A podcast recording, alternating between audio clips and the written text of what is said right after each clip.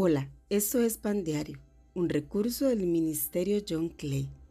Deseamos llevar la plenitud de Cristo a tu vida y el tema de hoy se titula Las primicias. Deseo con todo mi corazón lo disfrutes. Mi nombre es Magali. En el libro de Proverbios, en el capítulo 3, del 9 al 10, nos dice, Honra al Señor con tus riquezas y con los primeros frutos de tus cosechas. Así tus graneros se llenarán a reventar y tus bodegas rebosarán de vino nuevo. Las bendiciones materiales tienen un significado espiritual. Esto representa una entrega y un compromiso total. Recordamos cuando Dios puso al pueblo de Israel en la tierra prometida. Él les dijo, la tierra es mía, yo os la doy. Los israelitas tenían que dar una décima parte, es decir, un diezmo, de los productos que cosechaban y elaboraban.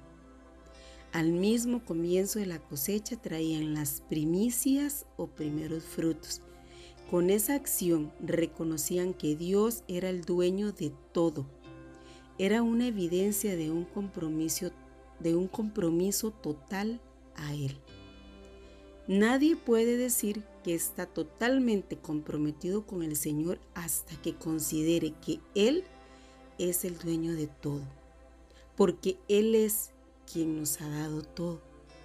Ahora quizás dirás, yo he trabajado muy duro para conseguir todo lo que tengo, pero ¿quién le dio la salud para trabajar? ¿Quién le dio el trabajo?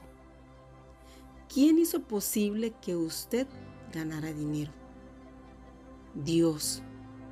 Dios hizo todo eso posible y usted tiene que reconocerlo. Y eso es una evidencia de una entrega total. Quizás también dirás, esto suena muy material. Pues no, déjame decirte que no esto es verdaderamente espiritual.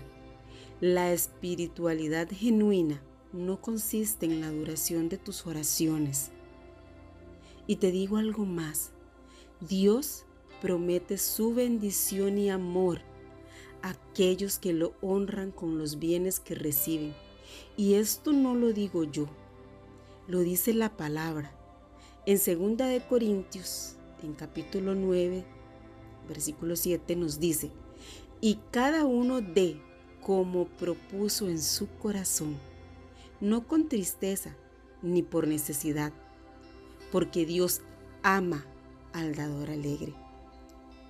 En mi experiencia, desde que el Señor edificó mi corazón y seguí el ejemplo del pueblo de Israel de honrar al Señor con mis primicias, puedo asegurarte que mis graneros rebosan con su bendición.